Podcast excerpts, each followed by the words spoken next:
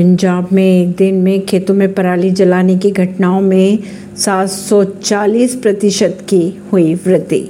अगर बात करें पंजाब में तो एक ही दिन में पराली जलाने की घटनाओं में सात सौ चालीस प्रतिशत की वृद्धि देखी गई। खबरों की अगर माने तो पंजाब में रविवार को खेतों में पराली जलाने की एक हजार अड़सठ घटनाएं दर्ज की गई, जबकि शनिवार को केवल एक सौ सत्ताईस घटनाएं ही थी। अमेरिका स्पेस एजेंसी नासा ने पच्चीस से उनतीस नवम्बर के बीच पंजाब में पराली जलाने की घटनाओं की तस्वीरें भी जारी की।